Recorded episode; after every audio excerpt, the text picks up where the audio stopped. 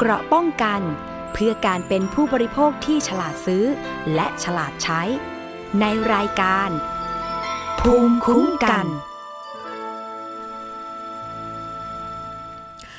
สวัสดีค่ะท่านผู้ฟังคะขอต้อนรับเข้าสู่รายการภูมิคุ้มกันรายการเพื่อผู้บริโภคค่ะวันนี้ดำเนินรายการโดยดิฉันศรีวิไลสมทรงนะคะท่านผู้ฟังสามารถติดตามรับฟังและดาวน์โหลดรายการได้ที่ www.thaipbspodcast.com และแอปพลิเคชัน Thai PBS Podcast iOS Google Podcast SoundCloud Spotify รวมถึงเพจด้วยนะคะ Facebook Thai PBS Podcast ค่ะ และทักทายสถานีวิทยุชุมชนที่เชื่อมโยงสัญญาณทั่วประเทศนะคะ รวมถึงสถานีวิทยุในเครือ R Radio วิทยาลัย อาชีวศึกษาทั้ง 142 สถานีนะคะ เดือนตุลาคมของทุกปีเป็นเดือนแห่งการรณรงค์ต้านภัยมะเร็งเต้านมนะคะ ซึ่งปัจจุบันนี้ถือว่าเป็นโรคมะเร็งที่พบมากที่สุดในผู้หญิง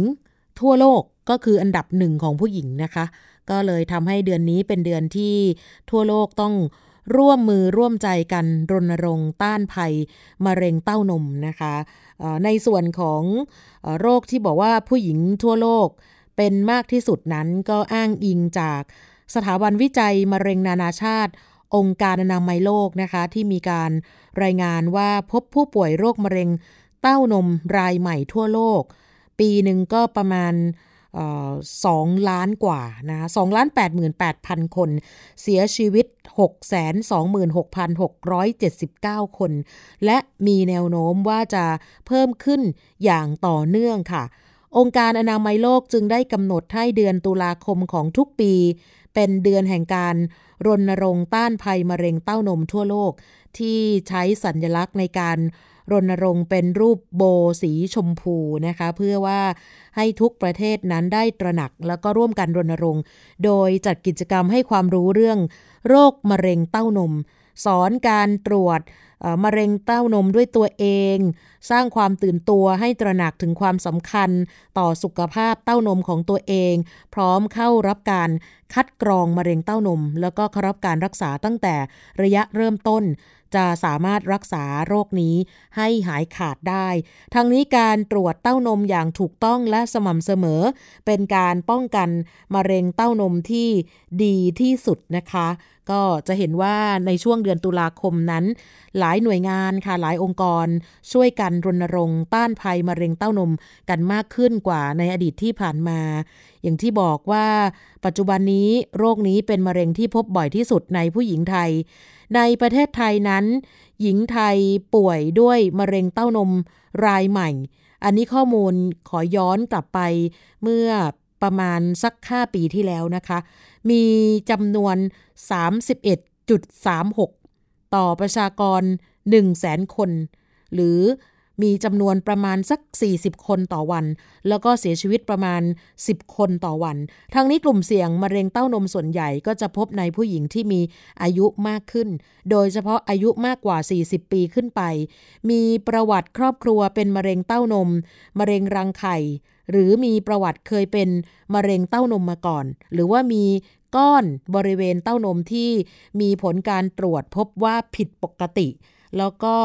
ใครที่มีประจำเดือนครั้งแรกก่อนอายุ 12 ปี หมดประจำเดือนหลังอายุ 55 ปี และเคยรับการฉายรังสีบริเวณทรวงอก ก่อนอายุ 30 ปี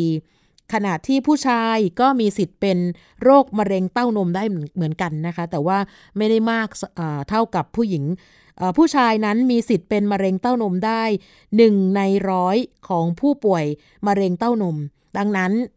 ทุกเพศค่ะ ต้อง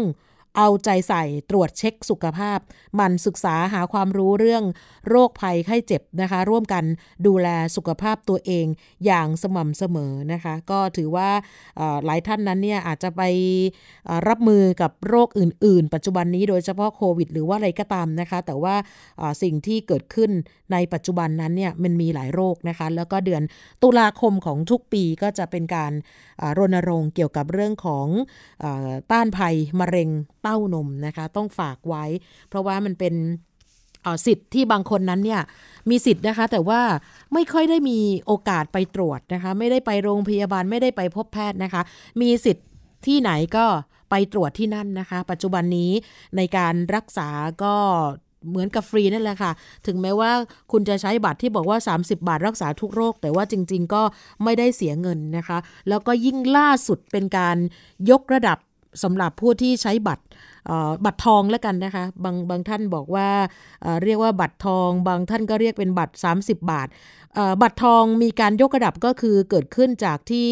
รัฐมนตรีว่าการกระทรวงสาธารณสุข ในฐานะประธานบอร์ด สปสช ได้ประกาศนโยบาย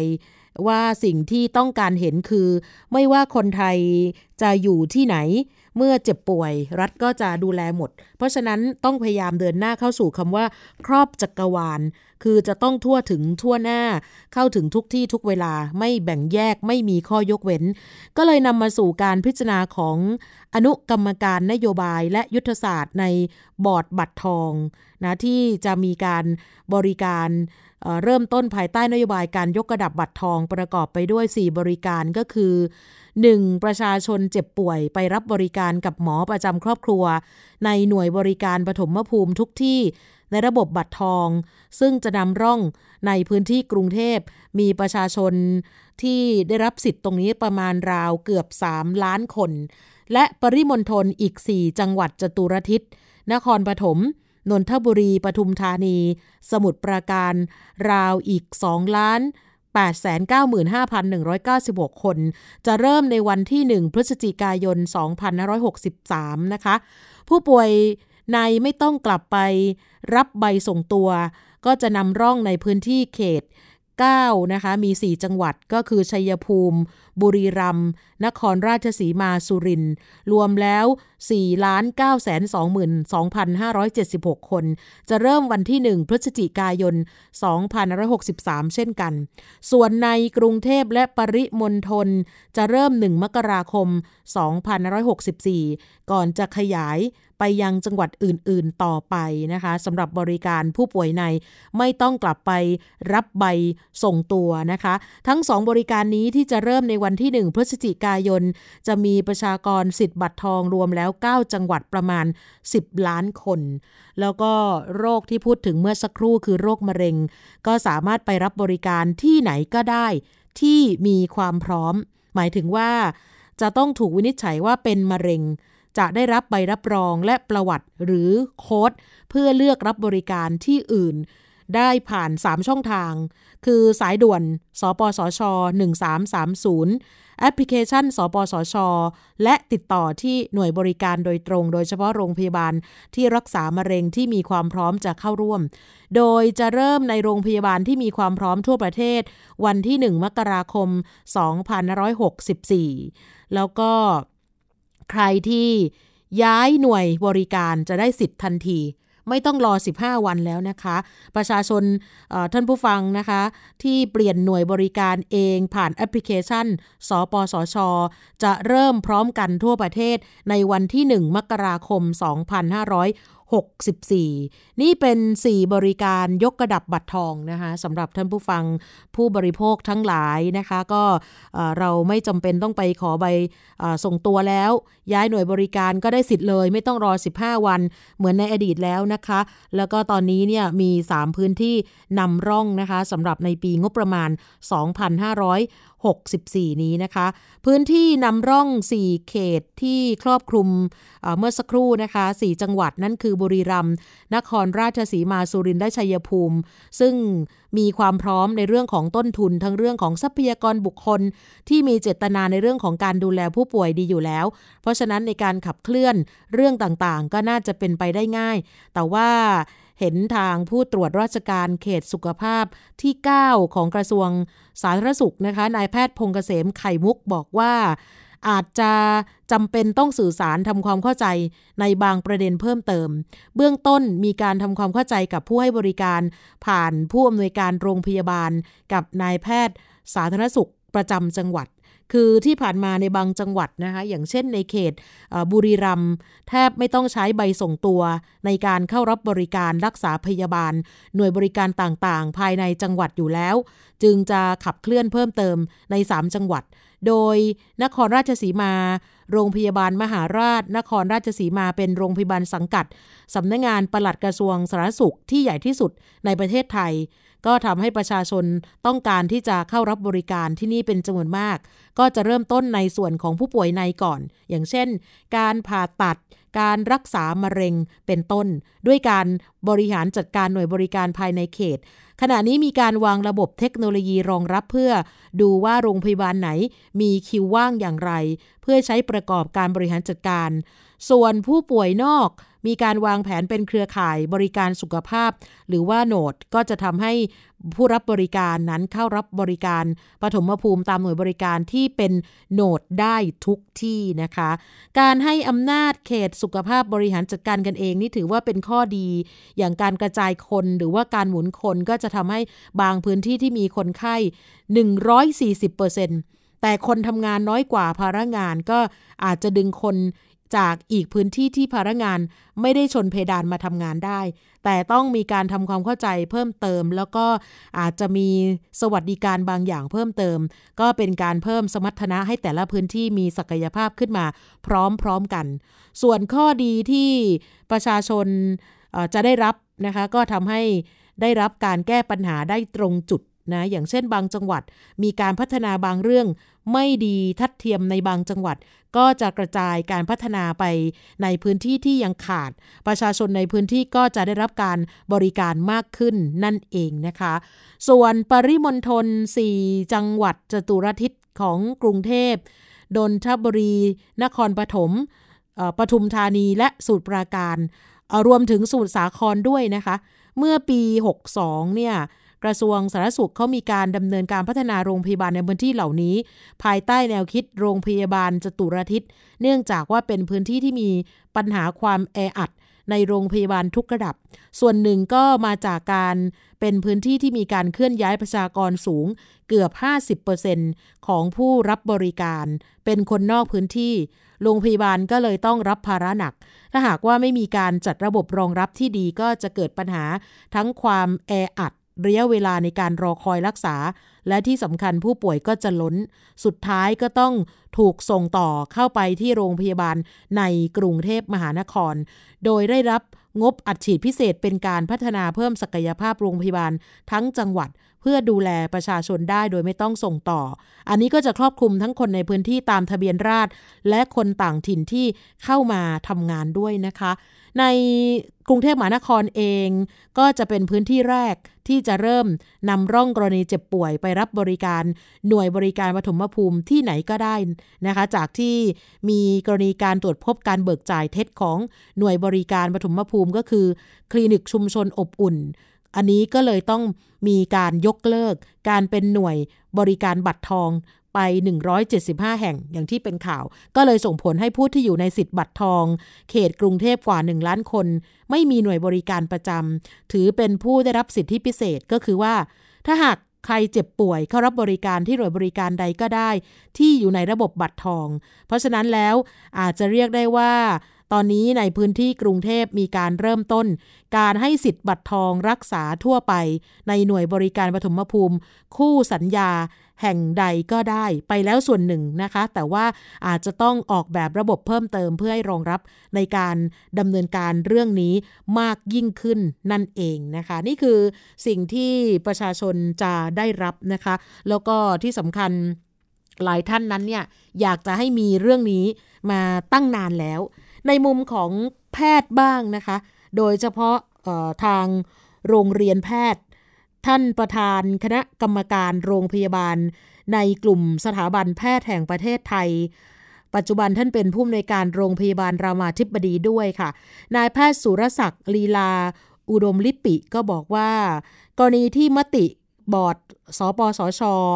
ซึ่งเห็นชอบข้อเสนอยกระดับระบบหลักประกันสุขภาพแห่งชาติ กรณีผู้มีสิทธิ์ ในบัตรทองสามารถไปรับบริการที่ไหนก็ได้ ในประเด็นนี้ก็ให้ประชาชนนั้นไปรับบริการกับหมอประจำครอบครัวในหน่วยบริการปฐมภูมิทุกที่ในระบบบัตรทอง ก็จะนำร่องในพื้นที่ที่บอกไปแล้วเมื่อสักครู่นั้น ทางอาจารย์หมอสุรศักดิ์บอกว่า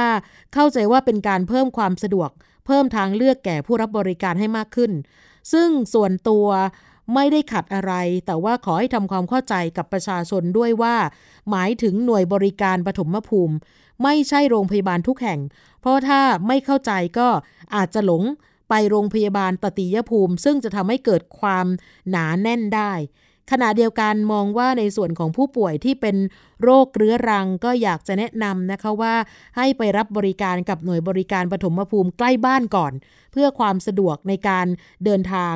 และจะได้รับการดูแลอย่างต่อเนื่อง การจะไปรับบริการในหน่วยบริการหลายแห่งในระยะยาว มองว่าไม่ดี เพราะว่าข้อมูลการรักษาพยาบาลจะอยู่ที่หน่วยปฐมภูมิอยู่แล้ว แม้ว่าจะมีการเชื่อมโยงข้อมูลถึงกันก็จริง แต่ก็ไม่แน่ใจว่าข้อมูลจะลงลึกในรายละเอียดทั้งหมดหรือไม่ ขณะที่หน่วยบริการเดิมก็ลำบาก เพราะว่าแต่เดิมนั้นดูแลคนไข้อยู่ แล้วอยู่ๆเนี่ยคนไข้ก็ไปรักษาที่อื่น หากวันข้างหน้าเป็นอะไรมาก็อาจจะกังวลว่าจะดูแลกันได้ดีหรือเปล่า ส่วนสถานบริการที่ไม่ใช่ปฐมภูมิก็อาจจะกังวลว่า ผู้ป่วยจะมาที่โรงพยาบาลหรือไม่ เพราะว่าขณะนี้ก็มีความหนาแน่นอยู่แล้ว ซึ่งตรงนี้นะคะท่านประธานคณะกรรมการโรงพยาบาลในกลุ่มสถาบันแพทย์แห่งประเทศไทยก็บอกว่า อยากแนะนำว่าถ้าใครเป็นโรคเรื้อรังนะคะ ควรจะไปรักษากับหน่วยปฐมภูมิใกล้บ้านจะดีกว่า เพราะว่าการวินิจฉัยกับยาอย่างเดียวไม่พอ ต้องดูแลอย่างอื่นควบคู่กันไปด้วย แล้วแพทย์แต่ละคนเนี่ยถ้ารักษากันไปนานๆ ก็จะรู้ว่าการตอบสนองต่อยาของคนไข้แต่ละคนนั้นเป็นอย่างไร ก็เหมือนกับว่ารู้จักกันเป็นอย่างดีระหว่างผู้ป่วยกับคุณหมอ ยาไม่ใช่ขนมที่จะเลือกกินตัวไหนก็ได้ การตอบสนองของยาในแต่ละคนก็ไม่เหมือนกัน เพราะฉะนั้นถ้าเป็นโรคเรื้อรัง คุณหมอก็อยากจะแนะนำว่าให้ไปรับบริการจากแพทย์คนเดิม นอกจากนี้แพทย์ในระบบปฐมภูมิที่อยู่ในพื้นที่ อาจจะไปช่วยดูแลหรือว่าวางมาตรการสร้างเสริมสุขภาพได้ดีกว่านะคะ ส่วนประเด็นที่ว่าจะให้ผู้ป่วยโรคมะเร็งไปรับบริการที่ไหนก็ได้ ที่มีความพร้อม เพื่อไม่ให้อาการลุกลาม และเพิ่มโอกาสที่จะรักษาให้หายขาดได้นั้น นายแพทย์สุรศักดิ์บอกว่าในทางนโยบายเข้าใจว่าเป็นการเพิ่มทางเลือก เพื่ออำนวยความสะดวกแก่ประชาชน แต่ว่ายังแนะนำเหมือนเดิมค่ะว่ามะเร็งก็เป็นโรคเรื้อรังเหมือนกัน ดังนั้นอยากให้ไปรับบริการตามพื้นที่ที่กำหนดนะในเขตสุขภาพของตัวเองนะคะ ซึ่งเดี๋ยวต่อไปเนี่ยเข้าใจว่าทางสปสช คงจะเชิญผู้เกี่ยวข้องมาวางระบบด้วยกัน เพื่อที่จะให้ ผู้รับประโยชน์ก็คือประชาชนผู้บริโภคนี่แหละค่ะ ไม่ต้องเดินทางไกอร์เคสเหล่านี้ไม่ได้เร่งด่วน มีเวลาเป็นวันหรือว่าหลาย ๆ วันในการจัดคิว อย่างเช่น เป็นมะเร็งปากมดลูก ก็จะจัดคิวว่าหน่วยบริการไหนที่พร้อมรับ แล้วก็เอาไปแมชกับความต้องการของผู้ป่วย ถ้าผู้ป่วยอาจจะเลือกโรงพยาบาลในโซนใกล้ ๆ บ้าน แล้วหน่วยบริการพร้อมรับก็จบ ทีนี้ผู้ป่วย ไม่เดินทางไปเกอร์แล้ว แต่ว่าต้องมาร่วมกันออกแบบระบบรวมทั้งระบบการจ่ายที่ต้องสอดคล้องกันด้วยค่ะ นี่เป็นสิ่งที่หลายคนคาดหวังน่าจะเกิดขึ้นในเร็วๆนี้นะคะ แล้วก็ก็เกิดขึ้นจริงนะแต่ว่าแน่นอนละโรงเรียนแพทย์ โดยเฉพาะบรรดาคุณหมอเองก็ไม่ขัดนะ ถ้าเผื่อว่าผู้ที่มีสิทธิ์ในการรักษาด้วยบัตรทอง นะที่จะไปรักษาที่ไหนก็ได้ แต่ว่าขอให้เน้นย้ำหน่อยว่า หมายถึงหน่วยบริการปฐมภูมิ อย่างที่อาจารย์หมอสุรศักดิ์ได้อธิบายเมื่อสักครู่นั่นเองนะคะ นี่เป็นสิ่งที่แน่นอนประชาชนนั้นปรารถนาว่า เอ๊ะไปเจ็บป่วยที่ไหน ยังไงก็น่าจะสามารถเข้าโรงพยาบาลได้ทุกที่ไหมอะไรอย่างนี้นะคะ ก็อยากให้ทุกคนนั้นเนี่ยได้ได้คำนึงถึงตรงนี้ด้วยนะคะ ประชาชนนั้นยังมีสิทธิ์ในเรื่องของหลักประกันสุขภาพ นะคะ โดยเฉพาะคนที่หน่วยบริการถูกยกเลิกสัญญาก่อนหน้านี้นะคะ ที่เป็นข่าวอยู่ประชาชนสามารถไปใช้บริการได้ที่หน่วยบริการในระบบหลักประกันสุขภาพทุกแห่ง แล้วถ้าเป็นผู้ป่วยในให้เข้ารับบริการที่หน่วยบริการรับส่งต่อในพื้นที่ได้ทุกแห่งเหมือนกันนะคะ นี่คืออสิ่งที่ บางท่านนั้นเนี่ยกังวลเกี่ยวกับการรักษาพยาบาลก็จะฝากไว้สำหรับตรงนี้นะคะ อีกเรื่องหนึ่งค่ะเป็นข่าวนะคะสำหรับในช่วงที่ผ่านมาเรื่องของการหลอกลวงผู้บริโภคมีเป็นประจำนะคะ ล่าสุดมีเรื่องมาเตือนภัยอีกแล้ว เมื่อมีพ่อค้าเร่ตระเวน หลอกขายข้าวสารเหนียว ให้กับผู้หญิงสูงวัยในจังหวัดมุกดาหาร โดยอ้างว่าเป็นข้าวเหนียวราคาถูกนะคะ ปรากฏว่าคุณยายหลงเชื่อซื้อไปสองกระสอบ แต่พอนำมาหุงกลับพบว่าเป็นข้าวที่ไม่มีคุณภาพเลย และมีหนำซ้ำนะคะ มีข้าวเจ้าผสมด้วยนะคะ เป็นข้าวเหนียวที่คุณยายชาวบ้านโนนสว่างตำบลบางทรายใหญ่อำเภอเมืองมุกดาหาร ซื้อมาจากพ่อค้าเร่ที่เข้ามาขายในหมู่บ้าน แต่เมื่อนำไปนึ่งกลับพบว่าเป็นข้าวปลอมปนกับข้าวสารชนิดอื่น ข้าวนั้นแข็งนะคะไม่สามารถที่จะกินได้เลยนะคะ คุณยายเล่าว่ามีพ่อค้าเร่สองคนค่ะ ขับรถยนต์กระบะสีขาว ตระเวนมาขายข้าวสารแล้วอ้างว่าเป็นข้าวสารเหนียวคัดพิเศษมาจากจังหวัดร้อยเอ็ดก็จะขายเป็นกระสอบไปเลย กระสอบละ 45 กิโลกรัม ราคา 200 บาท คุณยายก่อนตัดสินใจซื้อนะคะ บอกว่าพ่อค้าเนี่ยเอาเม็ดข้าวสารตัวอย่างมาให้ดู พอเห็นปุ๊บก็ โอ้โห มั่นใจว่าในกระสอบก็น่าจะเป็นแบบเดียวกัน ตัดสินใจซื้อไป 2 กระสอบในราคา 1,800 บาท คุณยายก็จ่ายเงินเสร็จสับพ่อค้าเร่ พอได้เงินเรียบร้อย ส่งข้าวสารให้คุณยายก็รีบขับรถออกไปจากหมู่บ้านอย่างรวดเร็ว ต่อมาได้นำข้าวสารเหนียวไปแช่น้ำก่อนที่จะนำไปนึ่ง ก็เหมือนเป็นกิจวัตรประจำวันของคนที่หุงข้าวนะคะ ปรากฏว่าข้าวนั้นแข็งกินไม่ได้เลย ซึ่งคาดว่าน่าจะเป็นข้าวเก่าและมีข้าวสารชนิดอื่นปลอมปนมาด้วย นั่นคือข้าวเจ้า หลังเกิดเหตุนะคะ คุณยายก็ไปแจ้งที่ผู้ใหญ่บ้านให้รับทราบ เพื่อให้แจ้งเตือนชาวบ้านในหมู่บ้านเดียวกัน เนื่องจากมีชาวบ้านหลายต่อหลายคนบอกว่า ข้าวที่นำมาขายนั้นน่าจะเป็นข้าวเจ้าเก่า ไม่ใช่ข้าวเหนียว ไม่ใช่ข้าวเหนียวใหม่ด้วยนะคะ ซึ่งอันนี้ก็อยากจะฝากสำหรับทุกท่านนะคะ ช่วยกันเตือน เดี๋ยวนี้พ่อค้าเร่หรือว่าใครก็ตามที่อยู่นอกพื้นที่เนี่ยจะสวยจังหวะโอกาสที่บ้านไหนก็ตามมีผู้สูงอายุ อยู่ตามลำพังอยู่คนเดียว อาจจะมีฐานะมีเงินหน่อย ก็จะไปหลอกขายของนะคะ ไม่เว้นแม้แต่ข้าวสารก็อยากจะเตือนไว้นะคะ อย่าไปหลงเชื่อ ถ้าจะซื้อของก็ต้องดู ของทั้งหมดนะต้องเปิดกระสอบดูกันเลยทีเดียวว่า ข้าวสารหรือข้าวเหนียวกันแน่นะคะ ที่อยู่ข้างในแล้วก็คุณภาพของข้าวนั้นเป็นอย่างไรค่ะ เราจะพักกันสักครู่นะคะ เดี๋ยวกลับมาในช่วงหน้ากันต่อค่ะ เกราะป้องกันเพื่อการเป็นผู้บริโภคที่ฉลาดซื้อ และฉลาดใช้ ในรายการ ภูมิคุ้มกันไ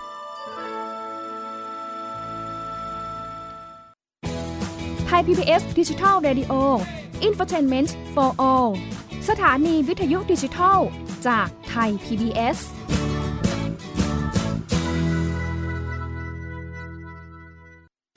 อยู่ที่ไหนก็ติดตามเราได้ทุกที่ ผ่านช่องทางออนไลน์ จากไทย PBS ดิจิทัล Radio ทั้ง Facebook Twitter Instagram และ YouTube Search คำว่าไทย PBS Radio แล้วกดไลค์หรือ Subscribe แล้วค่อยแชร์กับคอนเทนต์ดี ๆ ที่ไม่อยากให้คุณพลาดอ้อเรามีให้คุณฟังผ่านพอดแคสต์แล้วนะ มากกว่าด้วยเวลาข่าวที่มากขึ้น จะพัดพาเอาฝุ่นออกไปได้ครับ มากกว่า ให้คุณทันในทุกสถานการณ์ ตามที่กฎหมายดังกล่าวกำหนดเอาไว้ มากกว่ากับเนื้อหาเที่ยงตรงรอบด้านนำมาใช้ในคดีเมาแล้วขับ มากกว่าในทุกทางออกของสังคม ป้องกันไม่ให้ปัญหาเกิดขึ้น มากกว่ากับข่าวรอบวันในทุกมิติ เครนก่อสร้างเกิดอุบัติเหตุขึ้น มากกว่าด้วยการวิเคราะห์ที่ตรงจุด ความพยายามของภาครัฐที่จะแก้ปัญหา และมากกว่ากับทีมข่าวมืออาชีพ ข่าวไทย PBS ให้คุณได้มากกว่า สองพี่น้องนานิ พี่สาวกับนินจาน้องชาย ใช้ชีวิตอันแสนสงบสุขอยู่ในบ้านกับพ่อแม่ นินจา เมื่อไหร่จะเก็บจานสักที กินเสร็จแล้วก็เอาแต่นั่งเล่นเกมอยู่นั่นแหละ โห พี่นานี่ไม่รู้อะไรแต่อยู่มาวันหนึ่ง กลับมีเพื่อนบ้านประหลาดประหลาดๆมาอาศัยอยู่ข้างบ้าน พวกเขาเป็นใครกันนะ ไม่ได้นะ เอาออกมาใหม่เลยนานี้ ตามไก่ตัวหนึ่ง เสือตัวหนึ่ง แล้วก็กอริลลาตัวหนึ่งเหรอแกงป่วนกวนกวนนานี้กับนินจาจะทำยังไง เมื่อต้องเจอกับเพื่อนบ้านจอมป่วนที่ไม่ใช่คนสองพี่น้องต้องใช้สติปัญญาความกล้าหาญเพื่อรับมือกับปัญหาวุ่นวุ่นๆที่เหล่าเพื่อนบ้านสร้างขึ้นมาไม่หยุดหย่อน ติดตามในละคร แก๊งป่วน กวนเพื่อนบ้าน ทั้งเว็บไซต์ แอปพลิเคชัน และ YouTube ไทย PBS Podcast และอย่าลืมกดถูกใจ Facebook ไทย PBS Podcast ด้วยนะ แก๊งป่วนกวนเพื่อนบ้านเกราะป้องกัน เพื่อการเป็นผู้บริโภคที่ฉลาดซื้อ และฉลาดใช้ ในรายการ ภูมิคุ้มกัน กลับมาอีกช่วงหนึ่งของรายการภูมิคุ้มกันสำหรับในช่วงนี้นะคะ เราจะไปดู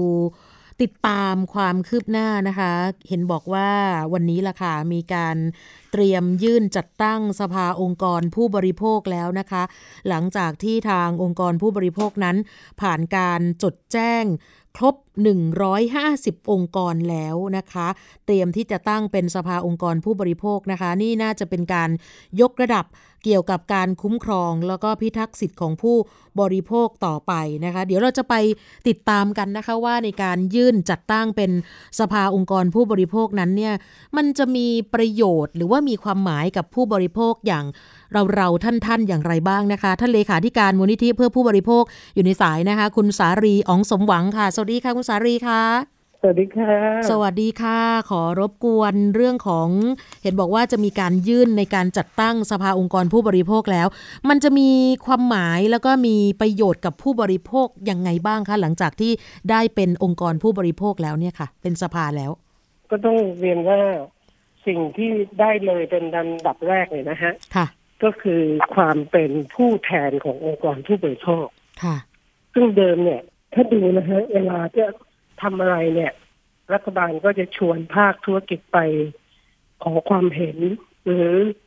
เอ่อตั้งวงคุยกับภาคธุรกิจ แต่ขณะที่ผู้บริโภคเนี่ย เราไม่ได้มีตัวแทนอืมเราอาจจะมีองค์กรผู้บริโภคอยู่บ้าง แต่ว่าก็ไม่สามารถเรียกว่ากล่าวอ้างได้ว่าเขาเป็นตัวแทนของผู้บริโภคทั้งประเทศ เพราะฉะนั้นกฎหมายฉบับนี้เนี่ย เขียนไว้ชัดเจนว่าให้ทำหน้าที่ที่จะเป็นผู้แทนผู้บริโภคอืม นะคะ ว่าเออคือชื่อกฎหมายนี้ก็คือพระราชบัญญัติว่าด้วยการจัดตั้งสภาองค์กรของผู้บริโภคซึ่งแน่นอนทำหน้าที่เป็นผู้แทนผู้บริโภคถามว่าเอ๊ะแล้วเป็นผู้แทนผู้บริโภคก็จะมีความหมายอะไรค่ะเช่นยกตัวอย่างนะฮะว่ากรณีที่มีการขับเคี่ยวกันเรื่องการใช้สารเคมีอันตรายสามตัวเนี่ยค่ะจริง ๆ ในกฎหมายฉบับเนี้ยก็บอกให้มีผู้แทนผู้บริโภคอืมแล้วเราก็ พบว่าบางทีผู้แทนผู้บริโภคที่นั่งอยู่ในนั้นเองก็อาจจะไม่ได้รักษาประโยชน์ผู้บริโภคอย่างเช่น เที่ยวที่ผ่านมาเนี่ยก็ไปโหวตให้มีการเอ่อยกเลิกการแบนคือยังยอมไม่มีการใช้พาราควอดอืมเพราะฉะนั้นความเป็นตัวแทนตรงนี้เองเนี่ยดิฉันคิดว่ามีความสำคัญทีเดียวว่า อย่างน้อยเราก็ควรจะรักษาผลประโยชน์ของผู้บริโภค หรือถ้าเราเห็นอย่างเช่นขณะเนี้ยเศรษฐกิจไม่ดีนะฮะโควิดเนี่ย เอ่อจริง ๆ คนก็เป็นหนี้กันเยอะ แต่การลดดอกเบี้ยเอ่อเงินกู้ต่างๆ เนี่ย ในภาวะเศรษฐกิจที่ไม่ดีเนี่ย เราไม่เห็นเลยค่ะนะคะ แต่ขณะที่เงินฝากเราแทบจะไม่ได้ดอกเบี้ยอืมนะคะ เพราะฉะนั้นเอ่อความเป็นตัวแทนของผู้บริโภคเนี่ย ก็แน่นอนเข้าไปเพื่อรักษาผลประโยชน์ส่วนนี้ให้กับผู้บริโภค หรือแทนที่เราจะต้องอย่างเช่นเรียนยกตัวอย่างนะฮะว่าทางด่วนระยะที่สองเนี่ยจริง ๆ พวกเราได้เสนอความเห็นไปให้รัฐบาลว่าค่ะจริงๆไม่ควรจะต่อ เพราะว่ามันหมดสัญญาสัมปทานแล้ว แล้วก็เมื่อไม่มีการลงทุนเพิ่มเนี่ย ค่าทางด่วนควรจะลดลงค่ะแต่ขณะเนี้ยเราก็อาจจะเรียกว่าเอา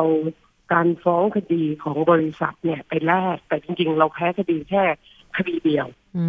มแต่ขณะที่ผลประโยชน์ของบริษัทที่จะได้จากการต่อสัญญาสัมปทานสิบ เรียกว่าสิบห้าปีแปดเดือนเนี่ยมันได้มากมาย แล้วก็อีกสิบปีเนี่ยผู้บริโภคก็จ่ายเพิ่มอีกสิบบาท ทั้งที่จากหกสิบาทเนี่ยเราควรจ่ายสักสี่สิบาท เพราะว่าเราไม่มีค่าเอ่อลงทุนแล้วอะไรเงี้ยค่ะเพราะฉะนั้นนี่ว่านี่คือความหมายของเอ่อคำว่าตัวแทนผู้บริโภคที่อาจจะเรียกว่าเราอาจจะจับต้องได้ นอกจากนั้นเรียนคิดว่าก็คงจะเอ่อกฎหมายเนี่ยออกแบบไว้เลยนะฮะว่าสามารถให้เสนอแนะต่อเออ คณะรัฐมนตรีเรื่องการคุ้มครองผู้บริโภคได้ ซึ่งอันนี้แน่นอนเป็นประโยชน์ในผู้อาจจะไม่ได้โดยตรงกับผู้บริโภคแต่เรียนเชื่อว่าทำให้เกิดการคุ้มครองผู้บริโภคมากขึ้นอืมมีนโยบายที่เป็นประโยชน์กับผู้บริโภคมากขึ้นค่ะส่วนที่เกี่ยวข้องกับผู้บริโภคเลยเนี่ย กฎหมายฉบับนี้ออกแบบว่า สามารถช่วยไก่เกลี่ย ฟ้องคดีให้ผู้บริโภคได้ โดยที่เอ่อกฎหมายให้อำนาจ คืออย่างสมมติว่ามูลที่ผู้บริโภคที่เราฟ้องคดีเนี่ยค่ะเอ่อหรือเรารับไก่เกลี่ยเนี่ยบางทีบริษัทเขาก็มาเขาก็ไม่มาเขาก็อาจจะไม่ได้สนใจ เพราะเราไม่ได้มีกฎหมายอะไรรองรับถูกไหมคะค่ะ เพราะฉะนั้นเนี่ยเอ่อตัวสภาองค์กรผู้บริโภคเองเนี่ย กฎหมายก็ออกแบบว่าคุณสามารถไกล่เกลี่ยได้เอ่อเจรจาได้ ทำเอ่อเรียกว่าช่วยเหลือผู้บริโภคในเรื่องเหล่านี้ได้ ซึ่งเดิมผู้บริโภคเนี่ย กว่าจะเวลามีปัญหาเนี่ย บางทีไปร้องไปร้องเนี่ย ก็ต้องไปร้องหลายหน่วยงานอืมนะฮะอย่างเช่นคุณซื้อของออนไลน์ค่ะคุณก็ไปร้องกับสคบแต่ปรากฏว่าอ่ามันเป็นเรื่องผลิตภัณฑ์ตัวภาคอ่าเขาก็บอกว่าคุณต้องไปสำนักงานคณะกรรมการอาหารและยาอ๋อเพราะฉะนั้นเนี่ยเอ่อสิ่งเหล่าเนี้ยมันก็จะลดขั้นตอนกับผู้บริโภคมากคืออย่างน้อยเอ่อ ประเด็นอะไรเนี่ย คุณก็สามารถขอให้ตัวสภาองค์กรผู้บริโภคเนี่ยช่วยสนับสนับสนุนคุณได้ เพราะฉะนั้นเราเชื่อว่าค่ะการใช้สิทธิ์ของผู้บริโภคเนี่ยจะมีความหมายมากขึ้นนะคะก็คือที่จะทำให้เขาได้รับช่วยเหลือ อืมเหมือนช่วยแก้ปัญหาให้เลยใช่ไหมแล้วกฎคะหมาย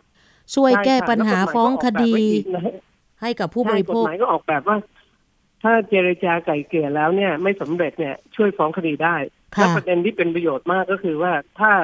เมื่อไหร่ที่ฟ้องคดีเนี่ย สภาองค์กรผู้บริโภคเนี่ยศาลเนี่ย สามารถให้บริษัทเนี่ยชำระเงิน 25เปอร์เซ็นต์นะฮะอืมให้กับสภาองค์กรผู้บริโภค สมมติว่าผู้บริโภคได้ล้านหนึ่งเนี่ยค่ะสภาองค์กรผู้บริโภคก็จะได้ค่าธรรมเนียมในการฟ้องคดีเนี่ยประมาณสองแสนห้าอ๋อซึ่งเพราะฉะนั้นเราก็คิดว่าจริงๆเอ่อการไก่เกลี่ยก็จะสำเร็จได้มาก เพราะว่าบริษัทก็อาจจะไม่อยากเสียเงินค่ะในส่วนนี้ เพราะฉะนั้นแทนที่ จะต้องเกิดการฟ้องคดีกันเนี่ย มันก็จะจบตั้งแต่ชั้นเจรจาไกล่เกลี่ยซึ่งก็ทำให้ผู้บริโภคได้รับการเยียวยาที่รวดเร็วขึ้น ซึ่งเยังคิดว่าอันเนี้ยก็เป็นประเด็นที่สำคัญมากค่ะแล้วก็เอ่อเอ่อกฎหมายเนี่ยออกแบบว่ามันไม่จำเป็นต้องมีสภาที่กรุงเทพอย่างเดียว เพราะฉะนั้นการมีสภาผู้บริโภคในระดับจังหวัด อย่างเช่นขณะนี้จริงๆ เราก็อาจจะมีสมาคมคุ้มครองผู้บริโภคในระดับจังหวัดอือฮึเพราะฉะนั้น เมื่อมีสภาผู้บริโภคจังหวัดแทนที่คุณอยู่พะเยา คุณไม่จำเป็นต้องมากรุงเทพอ๋อคุณก็อาจจะร้องเรียนที่พะเยาได้อยู่ในพื้นที่ได้เลยใช่การเข้าสะดวกถึงของผู้บริโภค การที่ผู้บริโภคจะได้รับการแก้ไขปัญหาที่ทันท่วงทีเนี่ย มันค่ะน่าจะเป็นประโยชน์มากขึ้นนะคะอือฮึเรียนที่ว่าตรงเนี้ยค่ะก็น่าจะเป็นหัวใจที่สำคัญเลยว่าแน่นอนผู้บริโภคมีเพื่อนมากขึ้นแน่นอนค่ะ แล้วก็เอ่อสภานี้ก็คงไม่ใช่พอเกิดมาปุ๊บเนี่ย อ่าองค์กรผู้บริโภคตายหมดที่มีอยู่ แต่ว่าค่ะสภานี้จะไปทำยังไง ให้องค์กรผู้บริโภคที่มีอยู่เนี่ย ยิ่งเข้มแข็งยิ่งมากขึ้นเข้มข้นขึ้นช่วยหลือผู้บริโภคเข้มแข็งขึ้นได้มากขึ้นอะไรเงี้ยค่ะค่ะ ขั้นตอนวันนี้ค่ะจะเป็นยังไงคะ หลังจากที่ไปไปยื่นแล้วเนี่ยค่ะในการจัดตั้งเป็นสภาองค์กรผู้บริโภคขึ้นมา คาดว่าจะนานแค่ไหนที่จะเป็นรูปเป็นร่างขึ้นมาเลยเนี่ยค่ะ คือวันนี้นะฮะก็ถือว่าเอ่อเมื่อวันที่เนื่องจากวันที่หนึ่งที่ผ่านมาเนี่ย มีองค์กรผู้บริโภคที่ผ่านการจดแจ้งร้อยห้าสิบห้าองค์กรค่ะ เพราะฉะนั้นในกฎหมายเนี่ยเขียนไว้ว่าการริเริ่มเนี่ยต้องเออมีองค์กรผู้บริโภคร้อยห้าสิบองค์กร เพราะฉะนั้นอืมเอ่อทางเอ่อพวกเราที่ทำงานคุ้มครองผู้บริโภคอยู่เนี่ย เราก็ชักชวนทั้งร้อยห้าสิบห้าองค์กรไปยื่นด้วยกันค่ะนะคะ เพราะฉะนั้นจริง ๆ โดยหลักเนี่ย เมื่อเรายื่นวันนี้เนี่ย มันก็ต้องไปดูว่าณวันเนี้ยมีองค์กรผู้บริโภคที่ผ่านเนี่ย กี่องค์กรอ๋อถ้าไม่ผ่านมากกว่านี้เนี่ยเรนก็คิดว่าเราก็เอ่อ สามารถจดจัดตั้งสภาองค์กรผู้บริโภคได้เลยค่ะแต่ถ้าวันนี้เกิดมีองค์กรผ่านอีกประมาณสักร้อยห้าสิบองค์กรค่ะนะฮะก็เป็นสามสามร้อยสามร้อยห้าองค์กร เราได้เกินกึ่งหนึ่งอืมสี่ร้อยห้าสิบสี่องค์กร เพราะฉะนั้นเราก็สามารถจัดจัดจัดตั้งได้ แต่ยกเว้นว่าวันเนี้ยมีองค์กรผ่านอีกรวมแล้วเนี่ยเป็น 400 องค์กรค่ะซึ่งของของพวกเราที่จะไปยื่นเนี่ยมี 155 เพราะฉะนั้น เราต้องได้เกินกึ่งหนึ่งเพราะฉะนั้นเราก็ต้องรวบรวมคนที่ได้ในวันเนี้ยค่ะให้เกินกึ่งหนึ่งสมมติว่า400เนี่ยเราก็ต้องได้อย่างน้อยก็200หนึ่งองค์กรอย่างเงี้ยค่ะค่ะ ถึงว่าเรามีองค์กรผู้บริโภคเข้าร่วมเกินกึ่งหนึ่งแต่เรียนก็มั่นใจว่า เอ่อขณะเนี้ยมันหนึ่งปีเกือบสามเดือนค่ะในการรับจดแจ้งเนี่ยได้ร้อยห้าสิบห้าเพราะฉะนั้นวันนี้อืมเ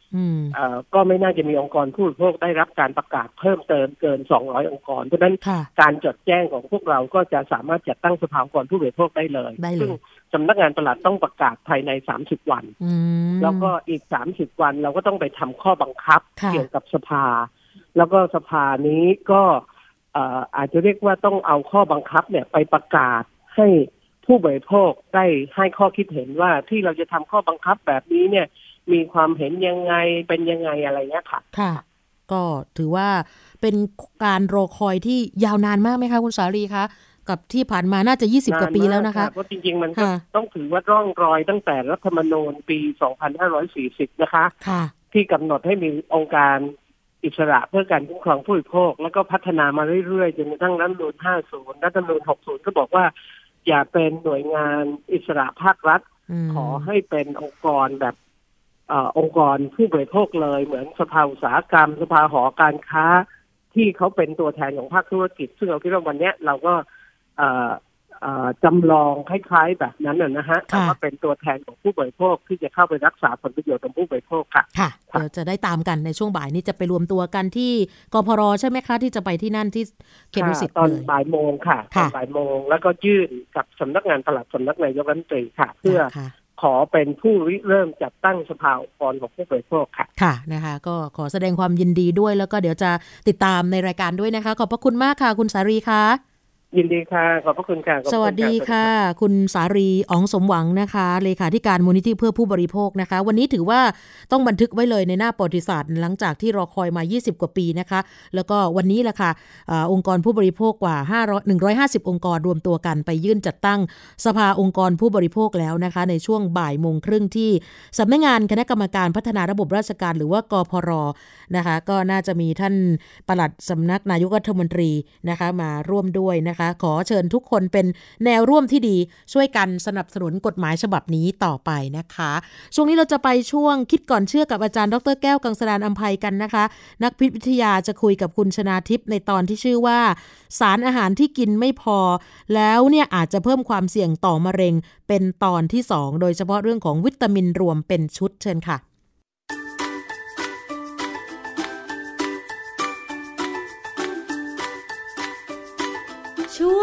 คิดก่อนเชื่อ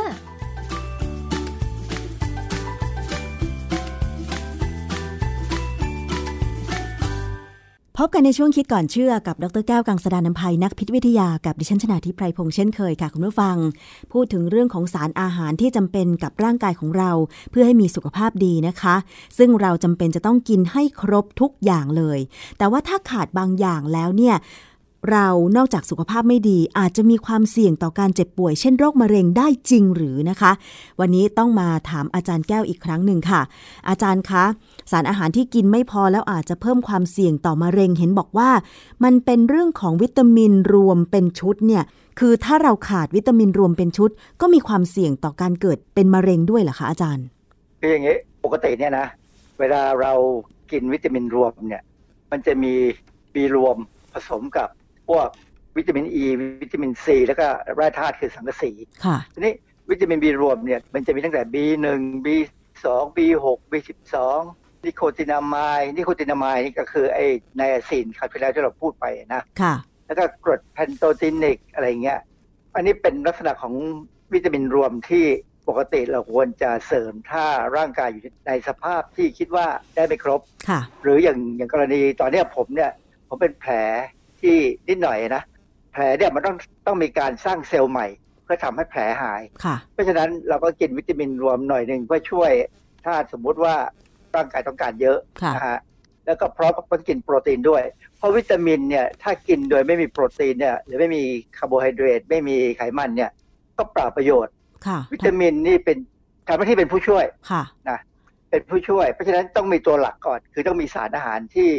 จำเป็นในการทำให้ร่างกายดำรงอยู่ได้นะครับ วันนี้ที่เราจะคุยเนี่ยมันเป็นเรื่องของการกินวิตามินบางตัวพร้อม ๆ กัน เพื่อช่วยทำให้หน่วยพันธุกรรม หรือโครโมโซม หรือจะเป็นพูดถึง DNA อย่างเงี้ยนะคือสารพันธุกรรมเนี่ยให้มันเสถียรไม่มีการกลายพันธุ์จนทำให้เซลล์มีปัญหา ในบทความที่ผมจะพูดถึงเนี่ยเขาพูดถึงวิตามินอยู่ 4 ตัวคือ B2 B6 B12 แล้วก็กรดโฟลิกกรดโฟลิกจริงๆเนี่ยถ้าเราจะพูดให้ถูกต้องทำตามทางหลักโภชนาการเนี่ยเราจะใช้คำว่าเกลือโฟเลตเกลือโฟเลตนะคะ คือถ้าเราพูดถึงเกลือโฟเลตเนี่ยหมายถึงสารที่อยู่ในธรรมชาติเช่นอยู่ในผักใบเขียว แต่ถ้าพูดถึงกรดโฟลิกเมื่อไหร่เนี่ย มันจะหมายถึงไอ้ที่อยู่เป็นวิตามินเม็ดเพราะมันสังเคราะห์ค่ะนะมันสังเคราะห์นี่มีบทความบทความหนึ่ง ตีพิมพ์ในวารสาร ชื่อ Clinical Breast Cancer ปี 2020 นะฮะบทความชื่อ Association between one carbon metabolism related vitamins and risk of breast cancer a systemic review and meta analysis of prospective study คือตัวตัวชื่อบทความเนี่ยเขามุ่งไปที่มะเร็งเต้านม ค่ะ แต่เขาพูดว่าไอ้ตัวที่จะเป็นตัวที่มี ปัญหาทำให้เกิดมะเร็งเต้านมเนี่ย มันก็คือการเกิด one carbon metabolism one carbon metabolism นี่คืออะไรคะอาจารย์ คือคำว่า metabolism เนี่ยหมายถึงกระบวนการที่เกิดขึ้นภายในร่างกายเราทางชีวเคมี ซึ่งต้องอาศัยเอนไซม์ช่วยนะฮะต้องใส่อาศัยวิตามินช่วย อันนี้ one carbon เนี่ยทั่วๆไปเนี่ยเขาหมายถึง methyl group methyl group นี่ประชาชนธรรมดานึกไม่ออกหรอกนะ ฮะเผื่อคนที่เรียนทางด้านเคมีหรือชีวเคมีเนี่ยจะรู้ว่าเออมันมีการระบบร่างกายเราเนี่ย มีเอนไซม์ที่สามารถย้ายกลุ่มที่เป็นแค่คาร์บอนตัวเดียวเนี่ย แต่คาร์บอนนี้เขาจะต้องอยู่กับไฮโดรเจนอะไรเนี่ยนะย้ายจากสารตัวหนึ่งไปอีกตัวหนึ่งเพื่อทำให้เกิดการเปลี่ยนแปลงจากสาร A ไปเป็น B ที่เราต้องการนะฮะอันนี้เป็นเป็นภาพไม่ง่ายของ one carbon metabolism ทีนี้ในเรื่องของ one carbon metabolism ที่ว่าเนี่ยเอ่อ วิตามิน B2 B6 B12 และกรดโฟลิกเนี่ยจะเป็นตัวที่ทำงานร่วมกันเพื่อให้กระบวนการเนี้ยสำเร็จ ก็คือการย้ายมันสมบูรณ์ใช่ไหมอาจารย์ฮะย้ายได้ คือทำไมย้ายถ้าย้ายได้เรียบร้อยแล้วเนี่ยการเป็นมะเร็งเต้านมถึงลดน้อยลงความจริงเนี่ยมันไม่ใช่เฉพาะมะเร็งเต้านม มันเป็นมะเร็งทั่ว ๆ ไปทั้งร่างกายเลยเราเลยเนี่ยถ้าเรามีระบบการย้ายวันคาร์บอนเนี่ยผิดเนี่ย หรือไม่สมบูรณ์เนี่ย มันก็มีโอกาสจะเกิดได้ที่อวัยวะต่างๆ เพราะอะไรคือถ้าการย้ายไม่สมบูรณ์มันถึงจะเกาะให้เกิดมะเร็งได้เออสมมุติว่าเรามีความเปลี่ยนแปลงที่หน่วยพันธุกรรม ซึ่งเราจำเป็นต้องซ่อมมันค่ะนะสมมติเช่น มันมีกรดมีมันมีเบสตัวหนึ่งเบสเนี่ยแบบความหมายมันก็คือเป็นนิวคลีโอไทด์ซึ่งในร่างกายเราเนี่ยตัวตรงส่วนที่เป็น DNA เนี่ย หรือที่อยู่ในโครโมโซมที่เป็นหน่วยพันธุกรรมเนี่ยมันจะมีนิโครไทด์อยู่ 4 ตัว คือ ATCG ค่ะ อันนี้จะยากนิดหนึ่งไปเป็นให้เป็นภาษาของพันธุกรรมนะค่ะ ตัว T เนี่ย มันเป็นสารที่เราเรียกว่าไพมีนสไพมีนซึ่งไทมีนไทมีนไทมีนง่ายๆอ่านแบบอ่านแบบที่ไม่ต้องถูกภาษามากนะคืออ่านไทมีนก็ได้นะค่ะไทมีนเนี่ย มันเป็นสารที่ร่างกายเราเปลี่ยนมาจากสารอีกตัวหนึ่งที่ยูราซิล อืมอันนี้ยูราซิลเนี่ยมันจะมีเฉพาะใน RNA ถ้าคนที่พอจะจำได้หน่อย จะรู้ว่า RNA เนี่ย มันทำหน้าที่ถ่ายทอดความไอความต้องการของร่างกายที่อยู่บนหน่วยพันธุกรรมที่เป็น DNA จาก DNA ไปเป็น RNA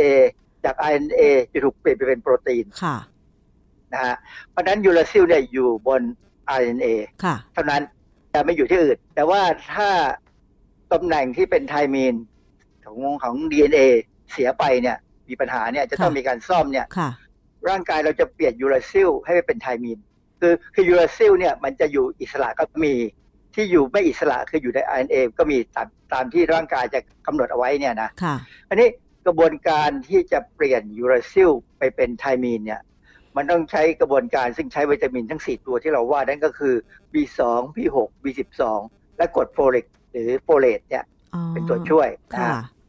คือในกระบวนการเนี่ยมันจะมีรายละเอียดนิดนึงว่า มันจะมีสารเคมีตัวหนึ่งชื่อ S adenosyl methionine ถ้าเราพูดถึงเมทไทโอนินเนี่ยคนที่สนใจเรื่องโภชนาการเนี่ยจะพอนึกได้ว่าเมทไทโอนินเป็นกรดอะมิโนสำคัญมากค่ะ บางทีคนที่กินอาหารมังสวิรัตเนี่ยมักจะขาด เพราะว่ามันไม่ค่อยมีในถั่วดังนั้น คนที่กินมังอาศัยมังสวิรัตที่กินถั่วเป็นโปรตีนเนี่ยจะต้องกินงาเสริม เพราะว่า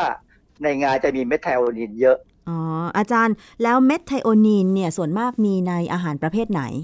ก็เนื้อสัตว์ทั่วไปมีแน่นะฮะแต่ถ้าเป็นโปรตีนที่มาจากถั่วเนี่ยอาจจะขาดเราถึงต้องกินงาเสริมในงาเนี่ยมีเยอะแน่นะฮะอันนี้เมทไทโอนินเนี่ยในร่างกายเราก็ไอ้กระบวนการที่วิตามินสี่ตัวนั้นทำงานเนี่ย มันก็จะเปลี่ยนให้เมทไทโอนินกลายไปเป็น S adenosyl methionine ที่ย่อๆเรียกว่า SAM S A M SAM ไอ้เจ้าแซมเนี่ยสำคัญมาก เพราะว่าหนึ่งแซมนี่เป็นตัวที่เปลี่ยน uracil ให้ไปเป็น thymine ได้ค่ะถ้าเราขาดวิตามิน เราจะไม่มี SAM พอเพราะขาด SAM DNA ส่วนที่เสียหายก็จะไม่ถูกซ่อมพอไม่ถูกซ่อมเนี่ยร่างกายก็จะจับ uracil ใส่เข้าไปแทนค่ะ ซึ่งผิด พอผิดเนี่ยมันจะก่อปัญหาเลยว่าบริเวณนั้นถ้าเป็นยีนที่สำคัญเกี่ยวกับการดูแลอะไรก็ตามที่จำเป็นเนี่ยนะก็จะทำงานไม่ได้ ยิ่งถ้าเป็นยีนที่ดูแลเกี่ยวกับการเป็นมะเร็งเนี่ย มันก็จะเตลิดเปิดเปิงค่ะ เพราะฉะนั้นเนี่ย การขาดวิตามินทั้งสี่ตัวเนี่ย เพิ่มความเสี่ยง คือผมจะไม่บอกว่าถ้าขาดแล้วจะต้องเป็นนะค่ะ ทางวิทยาศาสตร์เนี่ยเราจะไม่พูดว่าอะไรเป็นอะไรแน่นอน เราจะใช้คำว่าเพิ่มความเสี่ยง คือเพิ่มความเสี่ยงมาก คือคนเราแต่ละคนเนี่ยอยู่ในสิ่งแวดล้อม ซึ่งภาษาไทยเราใช้คำว่าบริบท สิ่งแวดล้อมที่ไม่เหมือนกัน บางคนเนี่ยอย่างคนที่อยู่แบบสมมติเป็นนักบวชอยู่สบายๆจิตใจไม่เครียดเนี่ยโอกาสที่ DNA เขาจะเสียสภาพเนี่ยน้อยกว่าคนที่อยู่ใน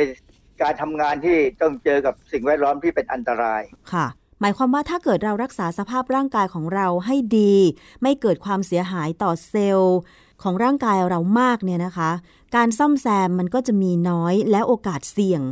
การซ่อมแซมที่ไม่สมบูรณ์ก็จะน้อยตามไปด้วยอย่างนี้หรือเปล่าอาจารย์ เป็นงั้นไปนะฮะเป็นอย่างนั้นเลยคือคือถ้าเราดูแลร่างกายให้ดี อย่าเสี่ยงกับคือความเสี่ยงของมนุษย์เนี่ยมันมีหลายแบบนะการทำงานเสี่ยง หรือพฤติกรรมการใช้ชีวิตเสี่ยง เช่น คนที่ กินเหล้าสูบบุหรี่นอนดึกเที่ยวกลางคืนไม่ยอมนอนให้เพียงพอเนี่ยนะร่างกายเขาจะโทรมกว่าเพราะว่ามันมีโอกาสที่ดีเอเขาจะเสียสภาพค่ะ เพราะฉะนั้นคนพวกนี้ต้องกินอาหารให้ครบให้ได้ต้องให้ต้องให้ดีเลยแหละนะฮะไอ้เจ้าสารแซมเนี่ย ถ้ามันขาดไปแล้วเนี่ย การเปลี่ยนยูราซิลไปเป็นไทมีนเพื่อซ่อมดีเอก็จะน้อยลง ที่สำคัญอีกอันก็คือว่าเจ้าสารแซมเนี่ย มันเป็นตัวที่ช่วยจับสารพิษออกจากร่างกาย เยอะเลย นะเพราะฉะนั้นถ้าคนที่ต้องเจอกับสารพิษ เราเจอสารพิษทุกวันนะกินอาหารนี่ก็เจอสารพิษแต่ร่างกายเราเนี่ยจะเอาแซมเนี่ยเป็นเป็นสารตัวหนึ่งที่จะช่วยทำลายสารพิษบางอย่างออกไปจากร่างกายเราค่ะ เรามีกระบวนการที่ใช้สารเคมีเยอะแยะ เพื่อทำลายสารพิษออกไปจากร่างกาย เช่นกลูตาไทโอนก็ใช้ได้นะฮะแต่ว่าแซมมันก็เป็นตัวที่สำคัญตัวหนึ่งเพราะฉะนั้นถ้ากินวิตามินไม่พอเนี่ยกิน A B เอ่อ B สอง B หก B สิบสองแล้วก็กรดโฟลิกหรือโฟเลตเนี่ยไม่พอเนี่ย โอกาสทำลายสารพิษก็จะน้อยลงแล้วคราวนี้มันมีอีกอันหนึ่งที่น่าสนใจเป็นเรื่องที่เขาทางการน่าสนใจมากก็คือว่า จริง ๆ แล้วเนี่ยเมทเทลนีในร่างกายเราเนี่ย มันถูกเปลี่ยนมาจากสารอีกตัวหนึ่งคือ homocysteineคืออะไรอาจารย์ โดยอาศัยวิตามินไอสี่ตัวนั้นทำให้ homocysteineกลายเป็นเมทเทลนีนโดยการเติม ไอ carbon methyl group ตัวเดียวนั่นใส่เข้าไป ค่ะ แล้วมันมีประโยชน์ยังไงอาจารย์ ประโยชน์จริงๆมันยังไม่ชัดเจนนะ คือเรารู้ว่ามันเป็นการเปลี่ยนเป็นเมทเทลนีนที่เราต้องการ แต่ว่าถ้าเรามีปัญหาว่ามีโฮโมซิสตีนข้างอยู่ในร่างกายเยอะ ไม่เปลี่ยนไปเป็นเมทเทลนีนเพราะเราขาดวิตามินเนี่ยนะปรากฏว่า homocysteine ในเลือดเนี่ยมันเป็นเครื่องบ่งชี้ว่าคนคนนั้นมีอาการจะเป็นโรคหัวใจ อ๋อเหรอ มันจะแสดงอาการยังไงอาจารย์ เวลาหมอเขาเจาะเลือดเนี่ยนะถ้าเขาสงสัยว่าคนนี้จะเป็นโรคหัวใจต่างๆ เกี่ยวกับหัวใจวายหรืออะไรก็ตามเนี่ยนะเขาเจาะเลือดดูเนี่ยเขาจะดูระดับปริมาณของ homocysteine ในเลือด แล้วมันมีหลักฐานชัดๆว่าถ้า homocysteine ในเลือดถูกสะสมในเลือดสูงเนี่ย คนคนนั้นมีปัญหาแน่มีความเสี่ยงแน่ซึ่ง ถ้าดูให้ดีๆเนี่ยคนนั้นคนนั้นอาจจะขาดวิตามิน B2 62 กับโฟเลตโอ้ อาจารย์ไม่น่าเชื่อนะว่าขาดวิตามิน B เนี่ยก็ส่งผลต่อโรคหัวใจ วิตามินเนี่ยสำคัญมากอย่างที่บอกแล้วว่าวิตามิน B มันมี B อย่างน้อย 5 ตัวที่เกี่ยวกับการสร้างพลังงานในร่างกายเรา หัวใจเนี่ยเป็นอวัยวะที่เต้นตลอดเวลา ใช้พลังงานเยอะที่สุด สมองนี่ยังได้พักนะยังได้นอนหลับยังได้หลับตาทำงานน้อยลง แต่หัวใจเนี่ย ถึงเวลาถึงเราจะนอนหลับนะเขาก็เต้นอยู่ในระดับหนึ่งดูใช่ใช่การเต้นแต่ละครั้งเนี่ยใช้พลังงานพอสมควรค่ะเพราะฉะนั้นถ้าร่างกายขาดระบบวิตามินบีซึ่งสร้างพลังงานเนี่ย จะปีปัญหากับหัวใจเลย อืมค่ะ ไม่น่าเชื่อนะ อาจารย์ พอฟังอาจารย์ในครั้งนี้เนี่ย พอนึกย้อนกลับไปว่าสถิติของ ผู้ที่เจ็บป่วยแล้วก็เสียชีวิตด้วยโรคมะเร็ง ไม่ว่าจะเป็นมะเร็งเต้านมในผู้หญิงหรือมะเร็งอื่นๆเนี่ยมันมีสูงขึ้น อาจจะต้องกลับไปดูพฤติกรรมการกินด้วยนะคะว่า กินผักหรือว่ากินวิตามินบีตัวที่สำคัญสำคัญเนี่ยเพียงพอหรือเปล่านะคะ อาจารย์ คือจริง ๆ แล้วตอนนี้ในใน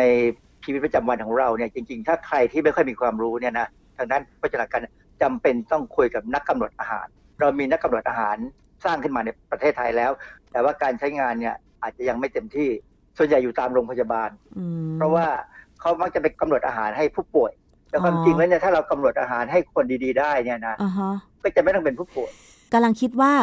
ถ้าไปกำหนดอาหารเมื่อป่วย มันอาจจะซ่อมแซมไม่ทันหรือซ่อมแซมได้ช้าไงแต่ถ้าเรากำหนดอาหารตั้งแต่เรายังไม่ป่วยเนี่ยก็เพื่อเป็นการป้องกันการป่วย ใช่ไหมอาจารย์ คือความจริงเนี่ยมันก็มีหนทางที่เราจะเข้าไปหาความรู้ได้ เช่นถ้าใช้อินเทอร์เน็ตเป็นเนี่ยนะก็เข้าไปที่เว็บไซต์ของกรมอนามัย กรมอนามัยกระทรวงสาธารณสุขเนี่ยจะมีข้อมูลทางด้านเนี้ยซึ่งคนเขียนเนี่ยก็หลาย ๆ คนก็เป็นนักกำหนดอาหารค่ะหรือความจริงในเว็บไซต์ต่าง ๆ ก็จะมีแต่ว่าให้ระวังนิดนึงค่ะนักกำหนดอาหารบางคนก็ขายของ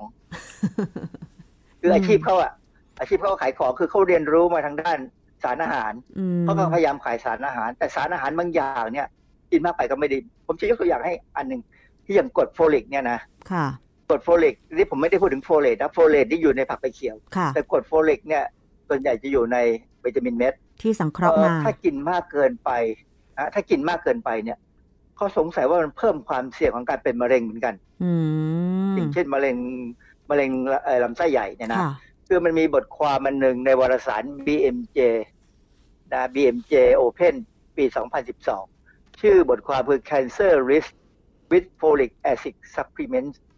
a Systematic Review and Meta Analysis คือชื่อบทความก็คือ ความเสี่ยงของการเป็นมะเร็ง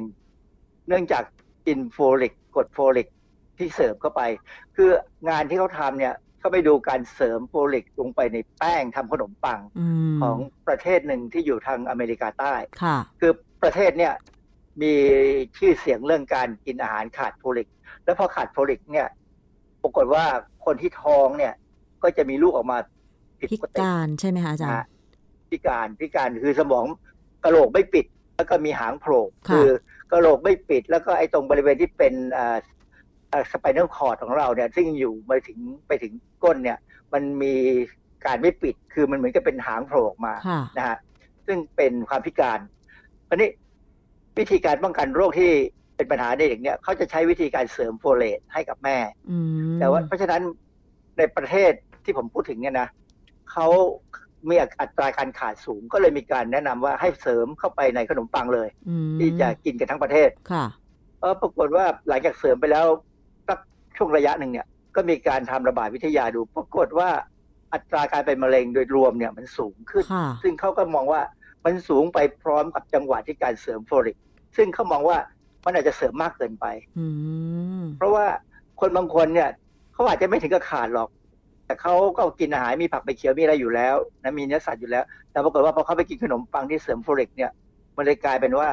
เพิ่มความเสี่ยง เพราะฉะนั้นเนี่ย อันนี้จะชี้ให้เห็นว่าการกินสารอาหารอะไรมากเกินไป โดยที่ไม่จำเป็นคือไม่กินตามระบบธรรมชาติคืออยู่ในอาหารห้าหมู่เนี่ยค่ะมันอาจจะเสี่ยงได้ค่ะแม้กระทั่งอย่างอย่างคนที่ท้องเนี่ย ถ้าไปเพิ่ม วิตามินเอหรือน้ำมันตับปลามากเกินไปเนี่ย ลูกอาจจะการได้เหมือนกัน อืมค่ะ เพราะฉะนั้นจะกินอะไรเนี่ยต้องคุยกับหมอ ยิ่งถ้าอยู่ในสถานภาพที่ร่างกายกำลังเปลี่ยนแปลงเช่นท้องเนี่ยนะคุยกับหมอให้ดี ๆ ว่าจะกินอะไรหรือไม่กินอะไรค่ะ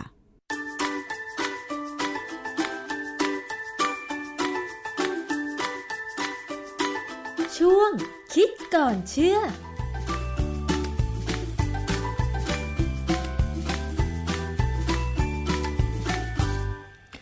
ช่วงคิดก่อนเชื่อกับอาจารย์ดรแก้วกังสดานอัมภัยนะคะ เมื่อสักครู่อาจารย์พูดถึงเรื่องของความพอดีนะคะ อะไรที่มันมากเกินไปก็ไม่ดี น้อยเกินไปก็ขาด เพราะฉะนั้นก็ปรึกษาแพทย์ดีที่สุดนะคะว่าใครขาดอะไรบ้าง อย่างเรื่องของวิตามินนะคะ โดยเฉพาะคนท้องที่อาจารย์เน้นเมื่อสักครู่นะคะ ปิดท้ายนิดเดียวนะคะนี้ไม่เฉพาะคนท้องนะคะ คนทั่วไปก็ต้องระมัดระวัง โดยเฉพาะเรื่องของสารอันตรายที่ณขณะนี้เนี่ยจะมีผู้ผลิตบางรายบางเจ้า มีการผสมลงไปในทั้งสบู่ครีมทาผิวแชมพูครีมนวดผมน้ำหอมเครื่องสำอาง ตลอดจนของอุปโภคเกี่ยวกับร่างกายต่างๆ เพื่อหวังผลสรรพคุณบางอย่างนะคะ เช่น ที่บอกว่าให้ความกระจ่างใส ให้ความสะอาดหอม อันนี้อาจจะเป็นภัยเงียบที่ซุกซ่อนตัวอยู่ในส่วนผสมที่พร้อมจะแผลงฤทธิ์กับผิวหนังของคุณได้นะคะ ก็อาจจะเกิดการระคายเคือง โดยที่เราไม่ทันรู้ตัว ดังนั้นขอเตือนทุกท่านนะคะ ก่อนจะซื้อพวกครีมทาผิวแชมพูโลชั่นสบู่ หรือว่าของใช้ที่เกี่ยวข้องกับร่างกายในครั้งต่อไป ลอง อ่านเรื่องของสารเคมีกันนิดนึงนะคะว่าอันไหนที่อันตราย ผู้ผลิตหลายรายมักจะชอบเติมลงไปในผิดพันธ์กันก่อนนะคะว่าเอ๊ะเรื่องนี้มันเหมาะไหมกับผิวเราหรือว่าอย่างไรนะคะ นี่เป็นเรื่องเล็ก ๆ ที่เราอาจจะหลงลืมไป แล้วก็อาจจะไม่ได้ใส่ใจเรื่องนี้มากนักนะคะ บางทีก็อาจจะนำมาซึ่งอาการเจ็บป่วย หรือว่าโรคร้ายแรงในอนาคตได้นะคะ เป็นสารอันตรายที่เป็นฟองใสๆอยู่ในครีมที่เราใช้อยู่เป็นประจำเนี่ยก็อาจจะเป็นสวยสังหารก็ได้ากให้ทุกคนนั้นตระหนักเรื่องนี้กันนะคะสำหรับท่านผู้ฟังผู้บริโภคทั้งหลายค่ะ หมดเวลาแล้วนะคะสำหรับในวันนี้เจอกันในโอกาสต่อไป สวัสดีค่ะ ติดตามรายการได้ที่ www.thaipbspodcast.com แอปพลิเคชัน Thai PBS Podcast หรือฟังผ่านแอปพลิเคชัน Podcast ของ iOS Google Podcast Android Podbean SoundCloud และ Spotify ติดตามความเคลื่อนไหวของรายการและแสดงความคิดเห็น โดยกดถูกใจที่ facebook.com/thaipbspodcast